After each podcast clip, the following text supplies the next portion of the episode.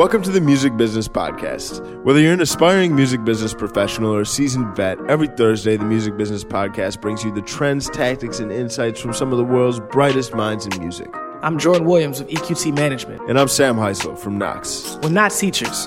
We're entertainment industry professionals, drinkers, who want to be comedians, and most importantly, fans. Welcome to the show. What's up, Jordan? How you feeling? I'm good, Sam. What's up with you, man? Man, chilling, soaking in these these sun rays out here in Yeah, Los me too, Angeles. the the Music Business Podcast Los Angeles tour continues. Today we have a very special guest, Mr. Justin DeMarco. Justin helps lead marketing and is a product manager at Red Light Management. Uh, if you guys aren't familiar, Red Light Management is literally one of the most prolific management companies in the business. I think it's the largest management company. in the Yeah, business. massive roster, oh, hundreds of artists. Um, people like Dave Matthews Band, uh, Phish, Duke Dumont, ODESZA, the Alabama Borgor. Shakes. Yeah, I mean the Lionel Richie, like all, all these different people. Justin's specific role is to help run an in-house marketing team that supports their different artists with content and digital efforts. Uh, mostly specific, uh, mostly focused across their different electronic acts and dance music acts.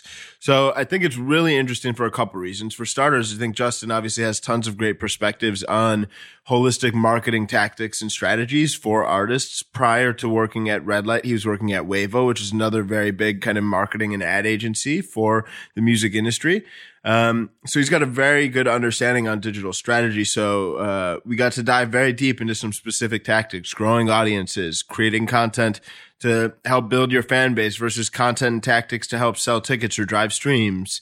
Um, the list goes on. Uh, I really enjoyed this, and also too, I think this what Red Light is doing by having an in-house content and marketing team um, that Justin's a big part of. It, to me, is awesome, and I, I feel like that's the direction more and more management companies will be going. Is really starting to to staff and bring in full time in-house marketing team and content teams rather than just having like sporadic engagements with different videographers or content creators or social managers here and there. We're really making this a an integral component of what it means to sign with a management company. So really enjoyed hearing Justin's perspective.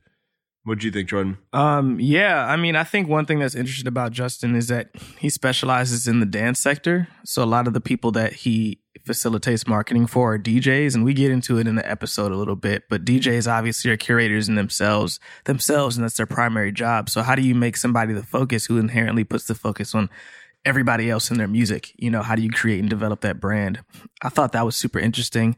I also thought it was great that at some point, you know, we obviously know in addition to the people that work in the industry that listen to this podcast, there are a lot of people that want to join it. And he talks about he talks about really making yourself unique in a situation in order to really bring value to a company. So I thought that was also great. Yeah. All right. Well, without any further ado, Mr. Justin DeMarco. Justin, what's up, man? How you doing tonight? Good, good. How you guys doing? Fantastic. Very excited to, to have you on the show. Uh, this is part of our, our LA tour, music business podcast, but uh, Grammy very, week. very esteemed guests. Um, so I think you're currently working and have an incredibly, uh, really unique and awesome role. I mean, uh, kind of leading an in-house marketing team at one of the world's biggest management companies. Um, can you talk a little bit about your journey to that point? I know uh, it's obviously not your first job in the music industry, so I'd love to hear just a little bit about your path before we start diving into a lot more kind of perspectives and tactics in marketing. Yeah, so I started in music back in college. Uh, I started a music blog at the time. That eventually led me into management. Uh, I started working with some friends who were producers and Mhm. making music. Started a management company with my partner, uh, Michael, who's still a manager, actually. He manages Robotaki and a few others. Um, from there, I eventually joined Wavo. And so that was kind of like my first um, sort of bigger role in the music industry. Wavo is a marketing technology company for music, um, kind of working at the intersection of tech and music. Built a lot of uh, advertising products and eventually kind of transitioned to being a full on agency. Um, while I was there, I worked with companies like Atlantic Records, Interscope, uh, Warner. Um, and a couple years into my job, I was tasked with building up our live events division. Um, so in that role, I worked with promoters, with festivals on, you know, helping them uh, sell tickets to their shows and also helping artists sell tickets on their tours. Um, and then in September, I joined Red Light Management, where I now oversee marketing for the electronic division. Um, so that is essentially tour marketing, release strategy, um, digital advertising, pitching to DSPs. It's a very kind of wide ranging role. And I'm there to essentially act as support for all of our managers um, on any marketing related issues. Awesome. Awesome. So, for where are you from originally again? Montreal? Montreal, Canada. So, Yeah. what is the scene like in Montreal? Montreal is the cultural hub of Canada, in my opinion. I mean, uh, people give a lot of credit to Toronto and like I was Toronto. about to say, you pretty much just said Montreal is the fucking shit. It's the best. Montreal, Yeah. Montreal is great. You know, I think what makes Montreal special is well, a you know the French language. Um, That's something that's Mm. Are super you fluent unique. in, in French? I do. Yeah, I do speak French. Um, so that gives Montreal kind of a unique perspective. But you know, there's a really healthy electronic music scene. There's a really healthy indie music scene. Um, I think we have a ways to go when it comes to hip hop and like R and B. Toronto kind of stole stole yeah. the show there.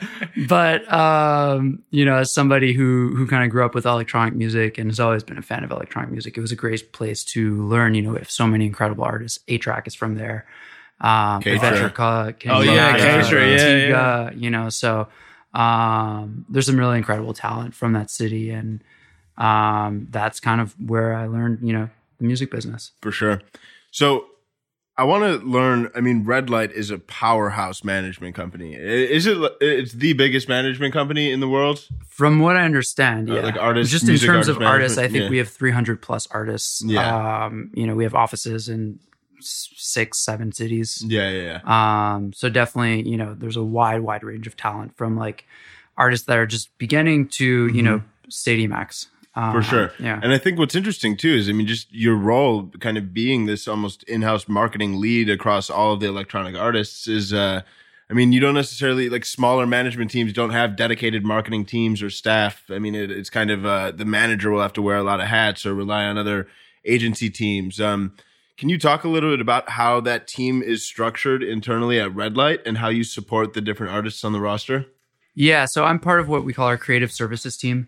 Um, so that includes myself in the marketing role, but we also have some social media managers. We have some extremely talented graphic designers, photo, video people, um, motion graphics people. So we have this whole kind of um, unit within the company that can support our managers for any kind of creative or marketing endeavor.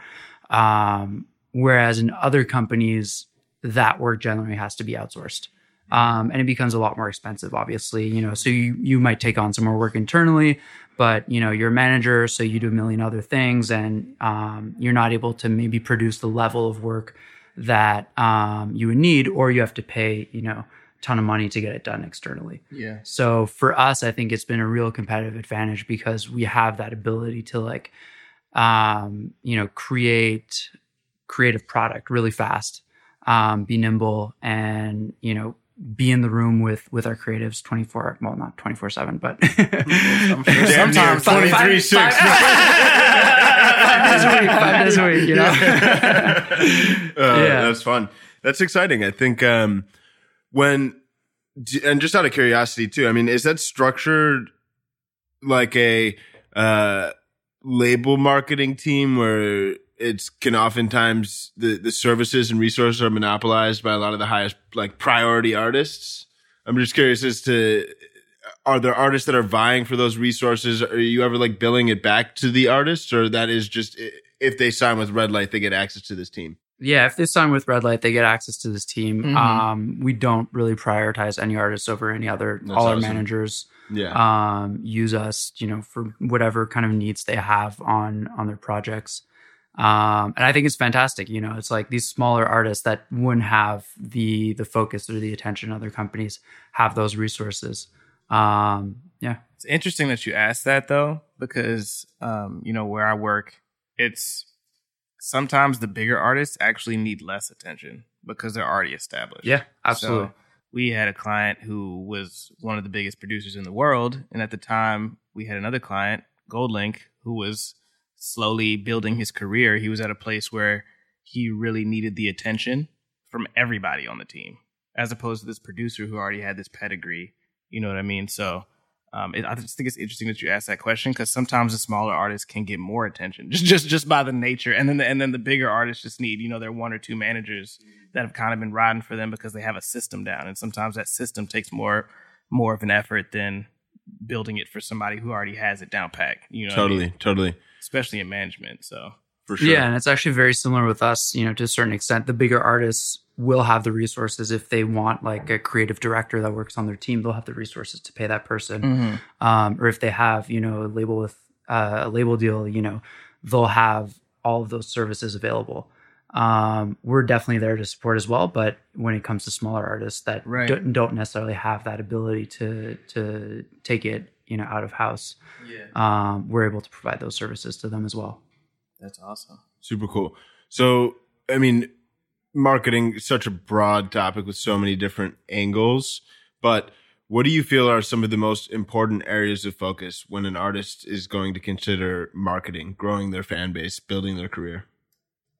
to me the biggest area of focus i think is positioning and strategy Mm-hmm. Mhm. like how do you differentiate yourself in the marketplace i think so many artists are focused on um, just getting their music to as many people as possible that they don't think about who those people are and how those people are going to relate to their music.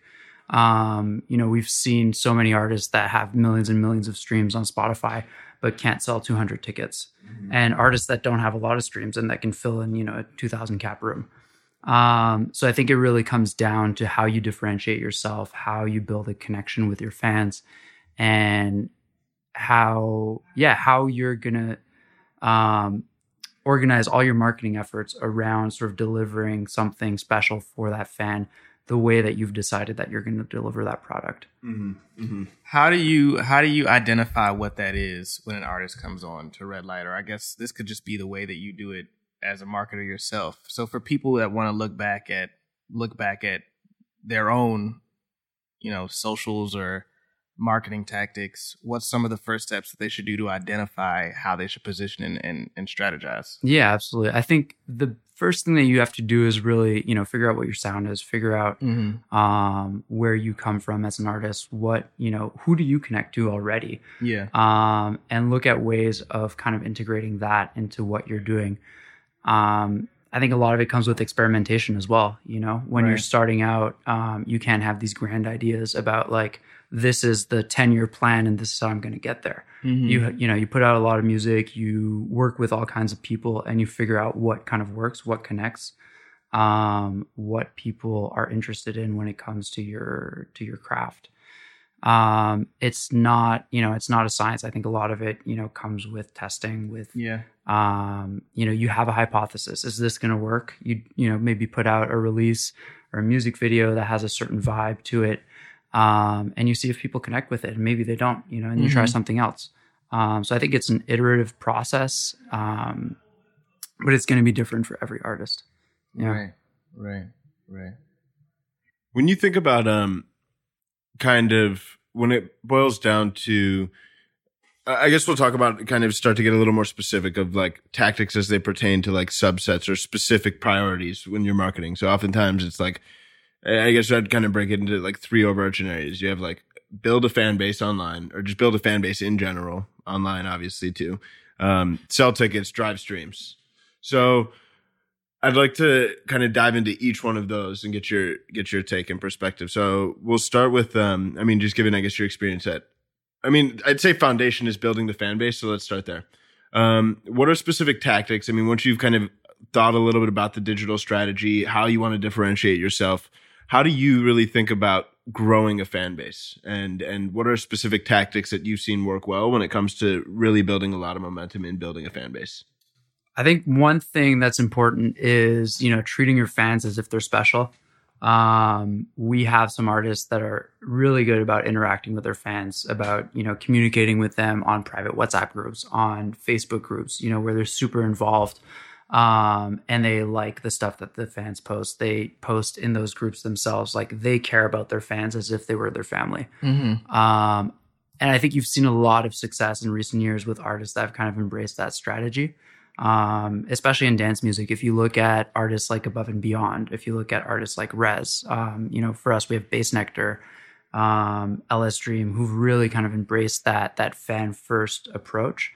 Um, they'll meet up with their fans before shows. You know, they'll hang out, um, grab a pizza, like just Yeah, talk with them. You know, Yeah. and I think it starts with that like one on one communication because once you do that, like you build a fan for life. Right. Um, and that person is then going to become an ambassador for your music and um, help grow, you know, your fan base that way. Right, for sure. When you think about uh, helping artists with content, um, how do you think about content that can help an artist grow their fan base versus content that's going to help them promote a specific initiative? It's a good question. Content Damn. that can grow their fan base. You know, I don't think there's one specific piece of content that Mhm. will grow your fan base. It's not like you put out one Instagram, you know, post or like one YouTube video and suddenly like your fan base is. got- you got- you got yourself a fan base. I'm Yeah. doing this for my fan base. but I think, you know, it comes down to sort of being consistent. And Mhm. if somebody does discover you, do you have that kind of um that depth of content that you know they can go in and go down the rabbit hole and Right. figure out you know what is this artist all about what is their world you know and it's i think the idea is you want to bring people into that world Mhm. um, and that extends to your live show it extends to your music videos it extends to the way that you interact with people on social media to your merch you know Right. the artists that have the most um, sort of specific and well thought out kind of brand vision are able to bring those elements into play across everything that they do. Um, so you look at like the Odd Future crew, they have their festivals, they have like Mhm. the way that their merch is designed. You know, they have ambassadors and all the artists that work with them. Mhm. Um, it kind of extends to everything that they do. Right. And I think that's where you see longevity and success um, Mm-hmm. in the music industry. They've been around for 10 years and like they're still Yeah. on top of the game. And I think in 10 years, they'll still be there, you know? Yeah, yeah, for sure, for sure.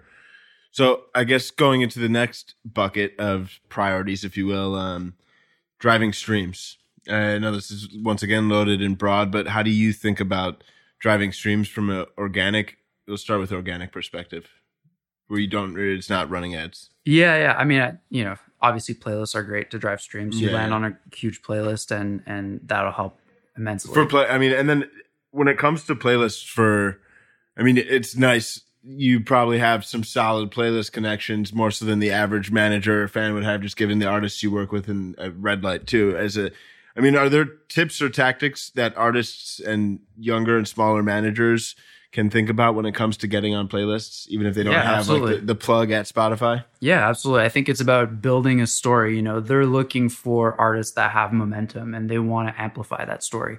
So if you have um, momentum at press, if you have momentum at radio, if you have something that's happening on the touring side, if they see that you know you're building content to kind of go back to this idea of like building a universe around your your music, Right. you're building content. If you're putting out music videos, you know, they this is a serious artist that has something to say, that has a point of view, that has a message. Um, they're going to see that, and you know, there's obviously tools like the Spotify for Artists tools, and you know, you can find information about who the playlist editors are, and Right. um, you know, just be smart about how you approach them. It's not just about blasting anybody. DM. Um, yeah, you know, Yeah. like there's there's a certain way of doing things, you know, Right, like, um, so I think you know it's about sort of being able to to explain what you stand for and why you know there's a reason for people to care about your music. Right. Why Yeah. you're relevant to them. They want people to listen to their playlists because they want people to enjoy the music on their playlists. sure. Why, Exactly. You know, For sure. past the music, why should they be on their playlist? Why why should we why should we give you this platform? How will it help us also? Totally. You know. Yeah. Yeah. I mean, I'm not telling the editors like for this small baby band that I'm working with, you know, this would be great on New Music Friday. Like, you know, you have to build a story. yeah, yeah. Like you have to build a story. This there's the beginning there's of you something know real. there's the genre Right. playlist. There's the Friday Yeah. crate diggers of the world. Like right. you kind of you know slowly build it up, Mm-hmm. and that is what's going to give you momentum to kind of go into those bigger playlists over Totally. time. I love Right. it. right. to continue pressing into other tactics to drive streams, what do you think of, uh, is pre saves worth it? Like, do you think it's valuable to? I think obviously you want to build some level of anticipation, whether or not you're driving pre saves or not. Teasing songs, like there's songs. I remember uh, Rich the Kid when he was he, he'd literally been teasing the song New Freezer for like a year, year and a half before the song came out. I remember seeing like snippets and stuff. And I mean that is amazing because then come launch day you have all this anticipation. Pre-save specifically, is that something artists should be driving towards? I'm a fan of pre-saves. I don't know how much they move the needle in terms of streams, Mm-hmm. but it's it's almost you know somebody is like committing to kind of listening to that song later Mhm. on. Um, you know, it's a great way to to build up your email list. A lot of the pre pre-save tools have kind of functionalities where um, a fan can go in and agree to to give their email to the artist. So that's a way for you know for the artist to keep that connection going. Um, Do you know any of those specific tools off the top of your head? I, I like to use Linkfire a lot. Mhm. Um, that's Yeah. just the one that I have like the most experience Right. with. But there's a ton out there. There's FFM. Mhm. Um, there's Foundy. I don't know if all of these have the pre-save functionality Right, into right, them. right. A lot of them kind of um, are integrated with like the landing pages where you know Mhm. it'll send you to all the different streaming Totally. services and so on. Yeah, But smart URL. Yeah. smart URL, yeah, exactly. Um, Um, what about the followers feature? I feel like, you know, in my experience, when I see followers on some of my clients, it's sort of just like a passive thing. It's like, okay, great. They have 100,000 followers now on Spotify. Is that something that's in your, in, in how you market your clients? Is that something that you actually take into account? How do we increase Spotify followers themselves, you know? Yeah, absolutely. Um, Spotify follows are extremely important because if somebody follows you um, and you put out a song, it'll go into the release radar playlist. Mhm. And consistently for every single one of our artists, that is like the number one driver of Mhm. streams. Mm-hmm. So it's really, really important to to try and encourage your fans to follow you. Mhm. Um, we've run a lot of like follow campaigns. You know, like I don't know if we're if we're running campaign, try to sell tickets to a tour. Um, it's like okay, you can win two tickets to this show, but you have to follow the artist on Spotify. Um, Uh, so you can search who follows on Spotify? No, but what the tools that you use for that Oh, campaign, it, they'll they'll then give you you know the people who followed you Right, as right. part of that campaign. Right, right, right. Um, and then you know you pick a winner. right, right, right. Yeah, Awesome, awesome. So you work specifically in dance.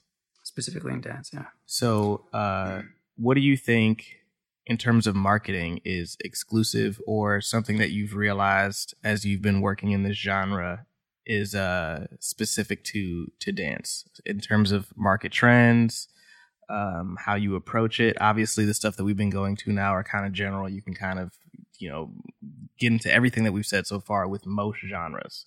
Uh, what what what is the world like? I guess, and how does that interpret the way that you market it? Yeah, How's that different that's a than good when you would question. be like, you know, I can't do hip hop like this, or I can't, I can't, I can't do pop like yeah, this. You no, what I for mean? sure.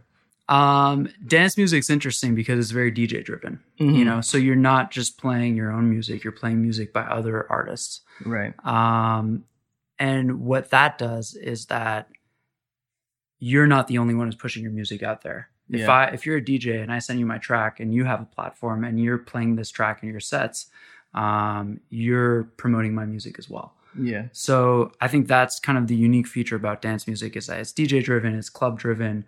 Um, you know, the DJ mixes are still a big thing. right. Um, people who follow dance music obviously follow the artists that they like, but they also follow curators who have Yeah. good taste. yeah, And so if you can get involved with a curator who has good taste, that's like a stamp of approval for you. Um, that's going to sort of elevate you in your career. right. So I think that's the biggest thing in dance music that that I see is like as as a producer, you don't want to just sort of market to fans, but you also want other DJs to to like your music and respect what you do. right, right, right. Because you can't be playing whack shit, right? Exactly. yeah, yeah, yeah, yeah, yeah. Um, how does that change the general branding of of DJs? You know, so when I think of artists, you know, the clients that I work with, they are very focused on their music. Mhm. Um, how does that change? You know, your the way you experiment on socials. How does that change the way that you interact with your fans? Is it is it more so? You know, do you DJ on on Instagram? You know what I mean? Like, do you show do you show new songs that you that you like on Instagram also as a part of your brand? How does that how does that change it if the DJ what they do isn't all about them? Yeah, I mean, I think it really depends on the artist. Some, you know, dance music has kind of come from DJ culture Yeah, and transition now to a mix of producer and DJ culture. So right. depending on the artist, you know, you might sit more on one side of, Right. of that spectrum. Um, some artists, you know, have their own mix shows that they play. You know, they'll play every week and they'll they'll play music from all, all kinds of artists. Right. They'll you know post their sets to be downloaded.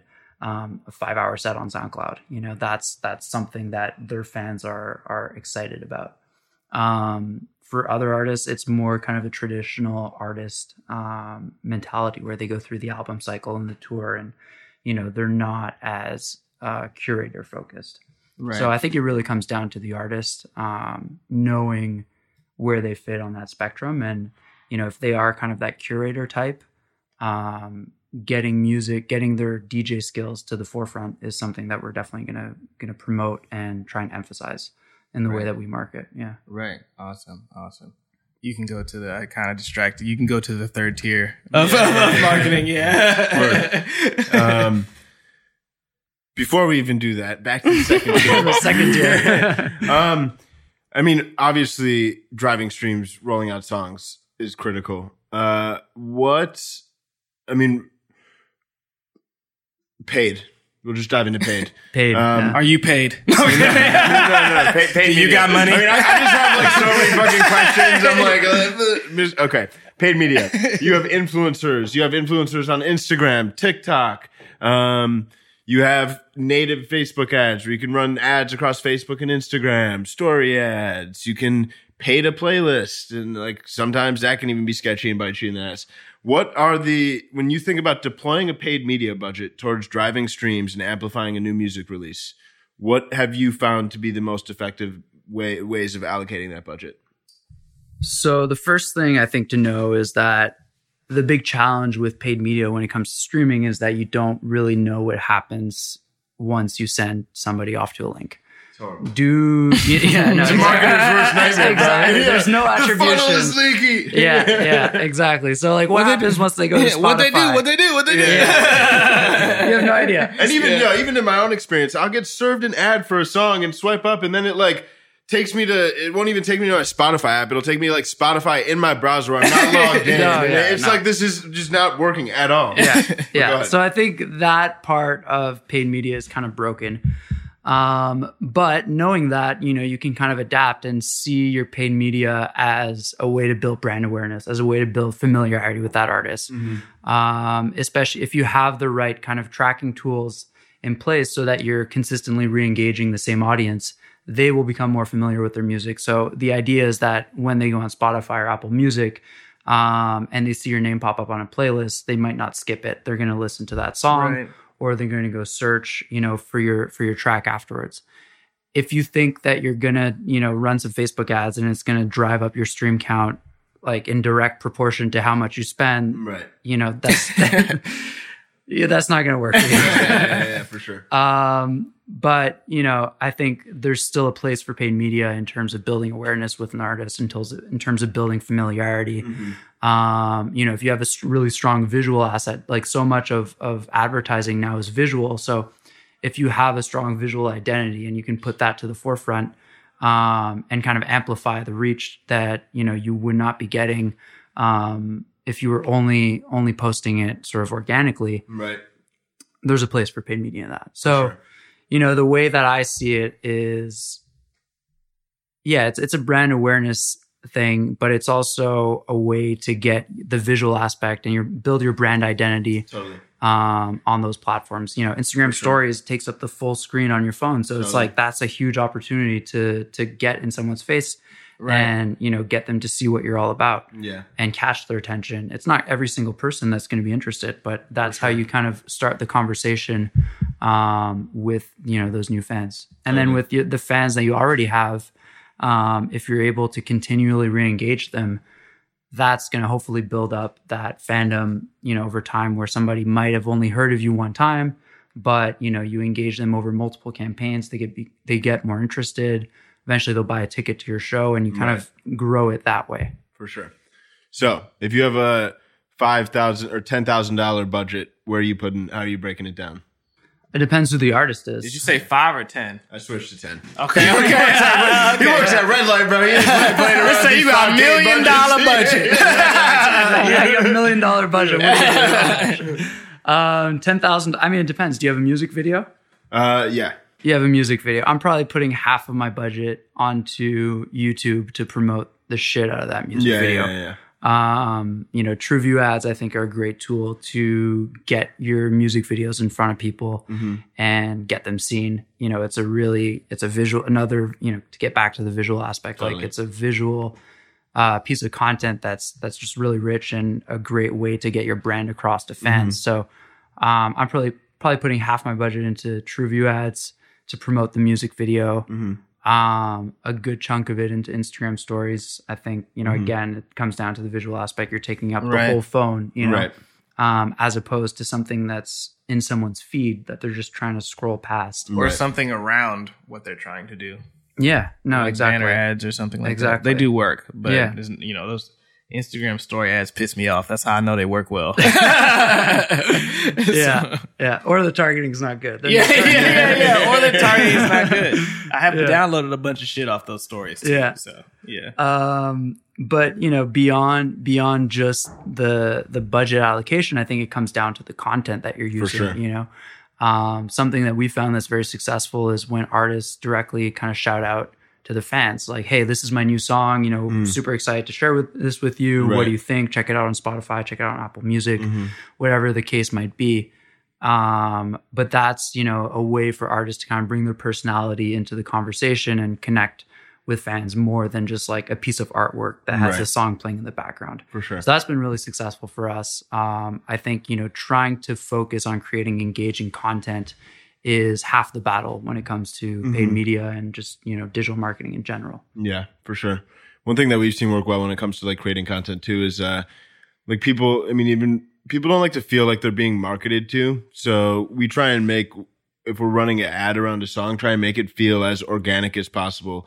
And in simple and even simpler terms, it's like take a live performance clip. This is something that if the artist were to post live on their page, it would perform well organically. Or if it's a DJ then playing out the song. Um that can be better even though that it can just be an iphone video of them playing it live with a cool crowd reaction which can outperform by far a $2000 super polished animated motion graphic of the artwork just because it, it feels more produced and in general too it's like if f- things feel overproduced it once again makes people feel like they're being marketed to and likely won't perform as well Yeah, absolutely. I mean, I've seen that time and time again. Like Mm-hmm. A cell phone video of, you know, a huge moment at a show outperform the minute long, like crazy trailer that they spent Yeah. a ton of money on. right And, you know, it just makes me wonder, like, why are we spending all this money when, you know, people are looking for something authentic, you know, and that, Mm-hmm. that kind of crowd view of the show is more in line with what the fans going to experience when they're there than, you know, the drone shot acro- like on top of Yeah, the crowd, yeah, you know? Yeah, yeah. True. for sure all right third pillar Go ahead. Third pillar. live. I'm trying to sell out my show, not sell out myself, but, but the show. the show. I'm not a sellout. Yeah. But if you want to Jordan, Jordan's selling out. All right, yeah, so you're trying to sell a bunch of tickets to an upcoming show. Um, so you're a mid uh, artist. It's a hard ticket show. Three cat, three K cap room, biggest room you've ever done. New York City or LA, major market. You have some level of traction. Um, how do what what are you thinking as far as from a marketing perspective? You don't want to just rely on the promoter. So as an artist and as kind of being on the management side, you want to take it a little bit upon yourself to make sure this show sells out. Because if this one sells out, it's it's a good signal to other promoters. It's a good signal that you should that you are if you sold out X venue in New York City, damn, you should get booked in all these other markets. How are you approaching that? For sure. Um, so obviously there's a ton of stuff that you can do. I think it really starts about it starts with, you know, the data that you have on your fans and really um, knowing who your core fans are. And I think that comes back to what we were talking about a bit earlier with regards to marketing releases. If you're able to track the fans that are interested in your music, those are the people who are most likely to go to your show. Right. So if you are have been doing a good job at you know tracking your audiences, um, building up your email list, consistently re-engaging fans with your music, when the time comes to announce a show, you're not um, sort of trying to reach out there and you know imagine who might be interested in this show. Like you have that audience built out already. Right. so i think that you know is really the first sort of pillar that you want to be focusing on um, is consistently re-engaging your audience making sure that you have the right tools to track them um, getting back to content like having great content as a driver to get fans to experience what that show is going to be like um, you know shots from the crowd not like the crazy edited $10000 video Right. after that, I think, you know, there's a lot of pre-sale tools that are really powerful. Um, you know, you can do a Spotify pre-sale where Spotify will send out an email to all your top fans um, with a special code that will give them access That's to awesome. tickets before They have to agree to that, right? You The like, fans? Do, you have to like pitch Spotify on you have that? to pitch. Yeah, you have Yeah, to pitch yeah. Spotify. You have to make sure you know it's a certain number of weeks before you're going on sale. Right, right. Um, you can't just hit them up the day before. I need help. Yeah, yeah, exactly. this is an important show for me. exactly. um, you know, Spotify presale is great. Songkick has a presale feature as well. Um, I think Bandsintown might have one. I haven't used it as much, but you know, these are all tools that people who are interested in live music use. And so, if you're able to connect with those people before your tickets are actually going on sale, um, that's going to give you a leg up for sure Yeah. after that um you know it comes down to content it comes down to like having a really solid advertising plan in place Mhm. i'm seeing you know a lot of marketing budgets are really spent on advertising nowadays Yeah. um there's so many shows going on there's so much you know so many things happening all the time fans need to know about it um and they need to kind of consistently be reminded of it so you know there's all kinds of tools and tactics that you can use to Right. you know make sure that you're allocating your budgets correctly that you're retargeting people who might be interested but didn't purchase a ticket hmm um you know that that is kind of going a bit too much into the weeds maybe for this conversation Yeah, yeah. Uh huh. but um yeah i mean that's kind of the the gist sure. of it Right. you know i think yeah Right. One random, just little thing too is, and I'm sure we could dive way deeper into all the weeds, but one little thing that people don't even think about too is, uh, like Facebook events. If you post, if you're an event admin in a Facebook event and you post, everybody that is marked interested or going to that event gets a notification. I do um, that every time That you posted, yeah. so that's a great way to like. Yeah. if people are interested, um, to re-engage and help actually get them across the line of buying a ticket. And you Yeah. can schedule those posts now too. So I used to have to wake Posts up. within Facebook events. Yes. So I used to have to What wake tool up. are you using for that? It's just Facebook. You can Nice. just schedule within Facebook. When you when you type a comment, you can schedule when it goes up. And I think That's they awesome. I think they realized that people were doing that.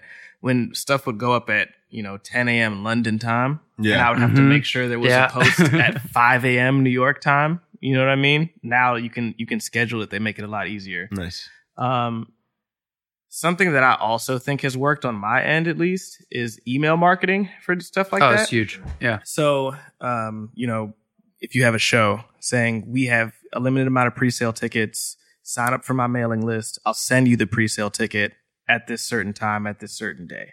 Mm-hmm. Send another email out that same day, either at the exact time that the pre-sale goes out or an hour before. You're like, hey, the pre-sale is happening or the pre-sale is live now.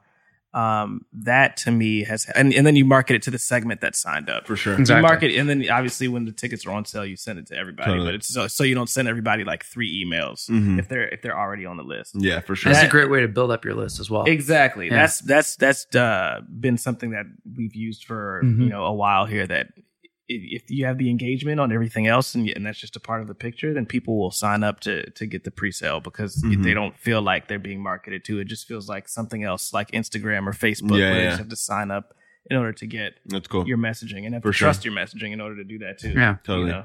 and i think it also comes down to not just relying on the promoter to do all the work For sure. you know you Music have to Sam's be ears. He's like, tell him. Yeah. Tell him. no i mean It- yeah, he it relies on hiring Knox. No, yeah i mean promoters are are promoting dozens and dozens of shows at the same Yeah. time you know and so you're just one of their shows right. and you know you really want to make sure that like they're doing everything they can to promote that show effectively and so Yeah. if you stay on top of them if you're you know paying attention to those to those shows they're going to be paying more attention to it as well Right. um and so you know i think that's something that's really important is like you have to take ownership of that show selling out, not just leave it to the promoter. Mm-hmm. And if it doesn't work out, it's the promoter's fault. Totally. Right. And you Um, can't just get on the promoter's ass about it because a lot No, of the times sure. they don't actually know how to get the result that you Right. want. You know For what sure. I mean? It's team effort. yeah, exactly. Yeah. Exactly. Totally. So One other tactic too is um, I think a lot of people overlook the fact that you're reaching such a small subset of your followers when you post organically that you can build custom audiences of people that follow you and live in certain markets and almost guarantee that your fans in those markets know you have a show. That's the hands down the most likely audience to buy your tickets. And there's still a good chance they don't even know you're coming. Um, so I think even if you don't have a massive budget, even if you are a smaller artist, I mean, being able to target those fans, and even if you're a bigger artist, like that's, it's going to be one of the smaller audiences you can target, but it's going to be one of the most relevant ones too. So you should be doing that. Yeah, absolutely. I mean, I, I have an, I'm running some ads for an artist right now who's on tour in Europe, and you know, I'm trying to spend 200 bucks over the course of like a few weeks, and the frequency on some of these audiences is Yeah. like seven or eight, and I'm like, damn, okay, I only needed like a hundred bucks and I can reach every fan in London. you know, so it's like you don't need a lot of money to Right. to go Right. far if you have your audiences organized in the right way. Um, you know, those are the people who are going to be buying tickets, and so. Um, you know, you don't need huge budgets to make a difference. Yeah, for sure. It's a random idea, but might as well throw it out here. I feel like there's artists that can make more money by almost disintermediating promoters and throwing their own shows. I think you see this happen at the biggest level when you see people like Drake or, um, I mean, this is a completely different league, but think about somebody like Floyd Mayweather in boxing. He's gotten so big to the point that he created his own promotion company, right? Like he doesn't need to get booked to box. He's doing the bookings. Whoever he fights, he's paying them. like I think artists, I mean, when it, you, it, like a Drake or somebody, they're essentially paying a venue fee for the, like the venue and helping sell tickets to the venue rather than necessarily getting booked at times. So do you feel like art, I feel like smaller artists, if they have a strong connection with their fan base, you don't need to be at this major caliber. Do you guys feel like artists can, to some extent, broker more deals with venues directly and disintermediate local promoters? damn. It's a good question. Um, I think the challenge, you know, with somebody like Floyd May- Way- ugh, Floyd Mayweather, Yeah. all he needs to do is like go to Vegas and do one, you know, one Right. fight, and Right. that's that's his you know paycheck for the year. For sure. When you're an artist, you want to be playing in as many different cities as possible. Right. I'm not saying every single show, and but I think for like certain shows, like I mean, you see, there's some DJs that will have their own parties, but yeah. For sure. I mean, I think you're seeing more and more artists that are throwing their own festivals, Mm-hmm. throwing their own, you know, party brands, but they're still doing it in, in you know, in collaboration them, yeah. with local promoters who have that local expertise, who, Right. you know, have the customer lists Mhm. um, of people who are going to come to the show. You know, it, it- promoting a show is really, really hard. And like, Yeah. hats off to all the promoters who are doing it because it's not an easy job. Mm-hmm. And I think if artists take that onto themselves as like another responsibility, right. um, you know, maybe some artists might be willing to do it, but I, I Mm-hmm. can't see that becoming like a huge trend Yeah, anytime yeah, soon. I also think that I mean, if the career for the artist is, uh, you know, going upwards, then you'll be doing different venues the next Mhm. time you go to a show, which also changes the amount of expertise you need to sell to sell out that show. Or you'll be doing different, you know, different. You'll be in a different environment, I guess. So like promoting to me always kind of seemed like in terms of what they're doing, kind of like trying to hit a moving target because the the you know you, you could come to a city the next year and your entire fan base is different, you Mhm. know, and you have to depend on that local expertise to kind of figure it out.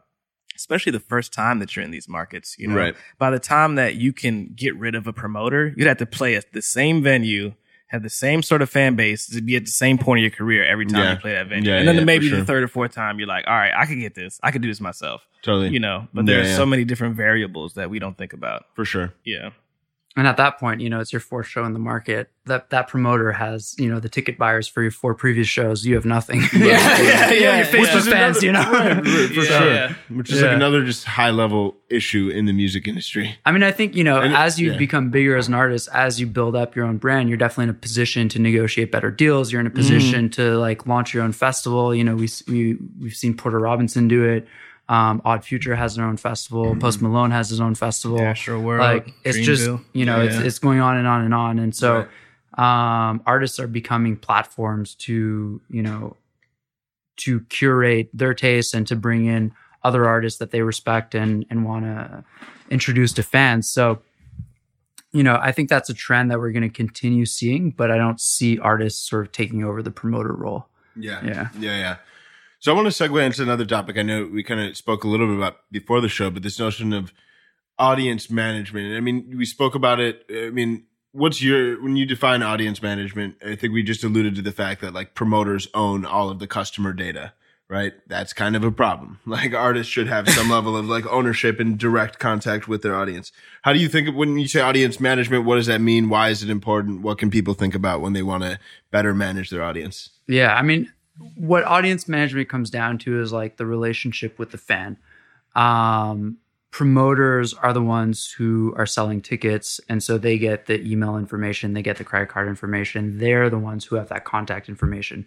But ultimately it's the artist that's filling up the room. Mm-hmm. so they have no idea who's in the room when they're playing a show. They just get a paycheck at the end of the night and if they want to go play that city again they have to go back to that promoter because that promoter has all the data on who their fans are mm-hmm. um, it's a problem for artists because they can't remarket to that fan afterwards so if you came to my show um, and i'm like I want to introduce you to my album. I want to sell merch to you. I can't do that because right. I don't know who you are. Right. Um, you know, labels also hold a lot of information on on uh, fans. They get some data back from the DSPs, but they also hold information from all the marketing that they're doing. And you know, some labels are great; they'll share that information with artists, but ultimately, the artist is not the one who owns that data. Mm-hmm. Um, but it's the artist who's building that relationship with right. fans. So I think, you know, it's not something that's like a huge topic in the industry just because it's kind of a niche area of digital marketing. But I think it's really important for artists to have that direct connection with their fans so that they can build that long term relationship. Um, if they're trying to market to new people every time they have a new release or every time they have a show, you know, they're starting from scratch. So um, my view is that you know management companies and booking agencies need to do a better job of you know pushing their partners in the music industry to give up a bit of that fan data or mm-hmm. at least share it you know because we are partners in this um, in this endeavor of you know building fan relationships right mm-hmm. so because these are bigger companies they often you know are able to to sort of deny these requests for artists but I think, you know, more and more management companies, more and more artists are becoming aware that it is important for them to own that relationship. For sure. Um, that's why email marketing is so huge. You know, yeah, I think yeah. that's why email is you own that email. Right. You can hit up that that fan via email on on any anytime you want, you know. Totally. I think you're seeing texting also kind of resurge right now because of that. Mm-hmm. Um, it's a direct sort of way to communicate with your fans. And so there's platforms like community that allow that. Um, so yeah, to me, you know, that's a really important topic. I think the artists that have the best relationship with their fans, that have the you know the best fan data, are going to have more longevity because they're not as reliant on sort of third party partners to market for them. They can do it themselves. Mm-hmm. Right, right, right. Yeah, I love that. I think it's uh, to the extent I know Ryan Leslie major proponent of this philosophy too. Mm-hmm. Being able to like truly own your data, own the connection with your fans. I think um I mean even sometimes you're seeing artists when they're doing those pre-sale pages getting yeah, just making it a priority. And I think from day one if you're able to better own that connection for sure. It's like I think eh, they speak about like owning the racetrack sometimes yeah. when you're eh, the fact that you can't reach your followers organically. I mean, being able to have that connection, being able to take that email list, upload it to Facebook, run it as a yeah. custom audience, like all that stuff is uh yeah, and I mean, you know, beyond just email and and texting, like there are tools that are available for anybody to use. Mm-hmm. Facebook mm-hmm. Pixels are a great tool right. to put on your website, you know, mm-hmm. so that you can remarket to anybody who visit your website, or to put on your merch mm-hmm. page, you know, so that you know who's buying a T-shirt yeah. from you. Um, to put on your Linkfire when you have a new release, you know, so that you can continually re-engage those people. Yeah, for via sure. Facebook. Um, you know, and same thing for Google. Yeah, yeah, yeah super like marketing nerd tool, but there's a tool called PixelMe, um, where you can actually for sites like Amazon or um, or even like Ticketmaster. Sometimes, I mean, Ticketmaster. I think if you have like an enterprise account, you can put a Facebook pixel on a Ticketmaster mm-hmm. site, but most artists can't actually edit their Ticketmaster page. Or there's a lot of different times when you're driving traffic to a page that you don't own that you can't put a pixel on. Exactly. Yeah, yeah. So fa- what PixelMe does essentially is uh, it's like a Bitly or a, a, link shortener where it will essentially you get a short link and it'll redirect somebody, but you can actually upload a pixel to your PixelMe link so that as it's redirecting them to the page, it's tagging them with the pixel. Yeah, that's what I do on a lot of my campaigns. You know, I'm sending, I'm running ads for a show um, in Chicago, and I'm gonna run that ticket link through a Linkfire that has a pixel. Mm-hmm. So you know, if I'm spending two hundred fifty dollars, I'm send, I'm sending you know a thousand people to the right. ticket page. I know who those people are. Right. And the next time that I have a release, I can market to those people because mm-hmm. you know they were interested enough to click on a link to check out a show. Right. They might be interested in my new song and you For know sure. my new album. Huge. Yeah. Audience insights. Uh, obviously it's like critical to know your audience, whether it's doing this in a in a one to one way and literally just having conversations. I think we've spoken and some eh, eh, you mentioned one artist that'll literally like stay to the very end with all of it after a show to really make sure he's nurturing those relationships, and that's good learning. It's in like startup world they call it customer yeah. development. Yeah, absolutely. Um, when you look at that, what are other ways that you can really understand your audience? I mean, I know there's like audience insights and sometimes basic demographic data can be helpful, but like is me knowing that my average fan is 27 years old and lives in New York. Maybe that'll help me like route my tour differently, which is valuable. But how do you think about developing a better understanding of your audience and using that to inform your marketing strategies? It's a good question. Um, I mean, there's tons of tools out there. Chartmetric has a really interesting tool where they have like brand affinity and like uh, artist affinity with uh, with regards to the artist that you're you're looking at um, you know, Spotify, Spotify related artists is, you know, really important. You can find what your, what your artist fans are listening to as well.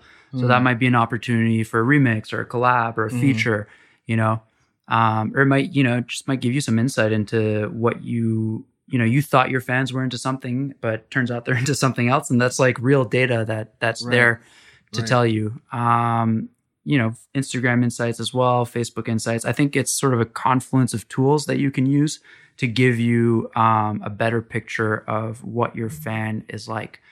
Um, i think the demographic data is maybe not as important. I mean obviously you want to know if your fans are like 18 or 35 like that's a huge difference in, yeah, in yeah, how yeah, you're going to kind of sure. market and approach um, your strategy. But ultimately i think it comes to what you know what your fans are interested in what they are as people um, just what their vibe is. You know, it's like you have to be able to relate to them on kind of a personal level, and you have to understand what the typical fan is like. How do they approach life? What do they, you know, what do they wear? What music do they listen to?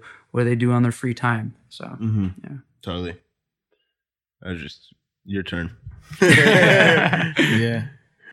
Um, what is something that you think people that have just started their careers don't pay enough attention to in terms of marketing their music, shows, the three pillars that we just talked about. Mm-hmm. What's like the number one piece of advice you would give somebody who's recently started their career or is a, as a manager who just recently yeah. started managing, you know? Um, beyond marketing, just like career advice, I think I would encourage people to show initiative to like look for problems. You know, the music industry is so chaotic. There's so much stuff going on constantly. Um, if you're able to take work off somebody else's plate because you've identified that like this is a problem and I'm going to solve it, um, you're really going to differentiate yourself compared to somebody who's just waiting for instructions on what to do next. You know, I think you have to look at where there are opportunities, where there are problems, and bring solutions to the table.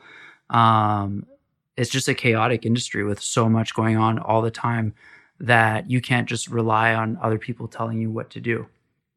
So I think that's the biggest piece of advice I would have for somebody who's starting out. You know, it's everybody has too much work going on. You know, you guys yeah. probably have too much work going on. I have yes. too much work going on. Yeah. It's like, so if, you know, if there's somebody who's interning and is like, hey, I noticed that like, you know, this thing um, is a huge issue for you, for you, like, I put together this spreadsheet. I don't know, it's a huge, like a solution to your problem. I'm like, okay, this guy's amazing. This girl's amazing. Like, I need to hire them.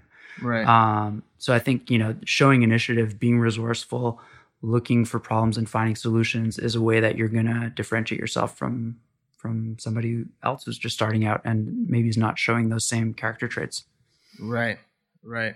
Yeah, I think that makes a lot of sense. I mean, even even me in what I do right now, being at the company that I was at, I like made sure that you know what the the lane that I was going in was a lane that wasn't already filled or that was done Yeah. poorly.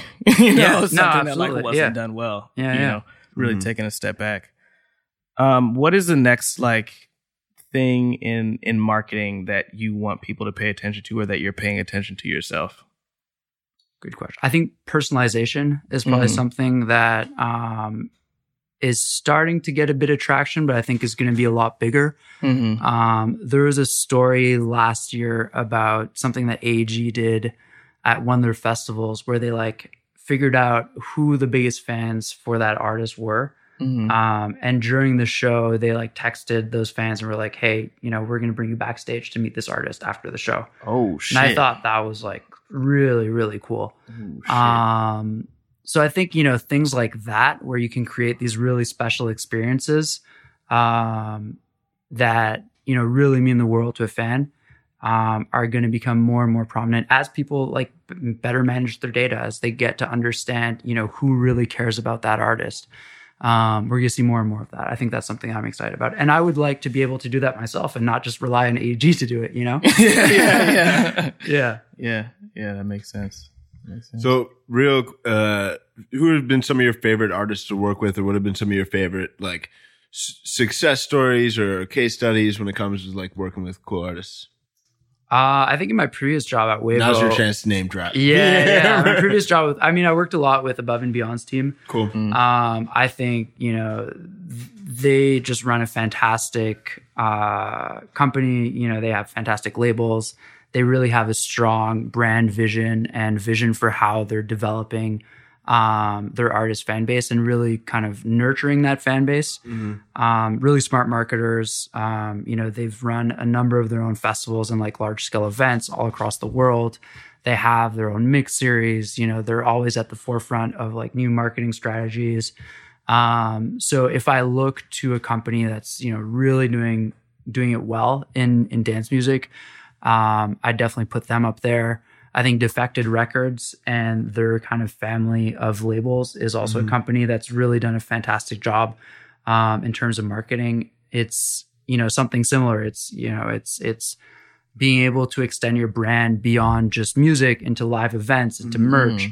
Um, Defected is a house music label based out of the UK, but they have like a bunch of sub labels. They have a festival in Croatia. They have, you know, their night in Ibiza. Um, so they've really kind of transformed themselves beyond just a record label, but into, you know, a media company that's across all these verticals. Um, and I think we're going to see a lot more of that. You know, that's what we're already seeing with artists who are building their own festivals. They're becoming media companies. Yeah. Mhm. Um, and so, you know, if you're able to do that well, I think you're you're on the right track for sure. That's exciting. awesome. Cool, man. Well, we covered a lot of ground, lo- had a lot of fun. Feel motivated to go market, Yeah. go go remarket, go definitely covered a lot of everywhere. tactics. Build some audiences. I'm excited to build some audiences. Yeah. I'm excited to find my fan base. no, no, no. No, I mean this is the foundation, though, man. I think it's like you have quality product and you have getting it out there. Uh, yeah. If you, I mean, if you're really to abstract on what's going to build Yeah. a career, it's those two things. Yeah. Um, so I think we covered, we were able to really dive into a lot of awesome tactics, man. So thank you so much for the time, the wisdom, and really excited to uh, see what's up next in your future, man. Looks bright. Yeah, man. Thanks for coming out. Appreciate it. Thanks for having me, guys. This was great. Cheers. Well, I really enjoyed learning from Justin. I think uh, it's awesome the breadth of knowledge and experience he has. And I mean, having worked with so many different artists and marketing teams and festivals, I think uh, really enables him to kind of be a Swiss Army knife from a marketing perspective. And really, we're glad we were able to take a very tactical approach as well today. What do you yeah, think? and I'm glad we got into his roots in Montreal too. I think that's I think that's relevant to his experience in the dance sector, and we don't really get to talk about different different countries and different cultures that much. But I'm glad we kind of you know glossed over that. Um, I think the way Justin broke down everything was very methodical and logical in a way that people will be able to pick it up and really apply it to what they're doing immediately. So, yeah, definitely super super glad to get him on.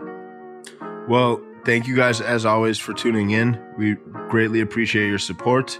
Um, shoot us a message on Instagram. Let us know who you want to hear more of, what you're enjoying. Uh, we're here for you. So thank you guys for your support. We'll see you next week.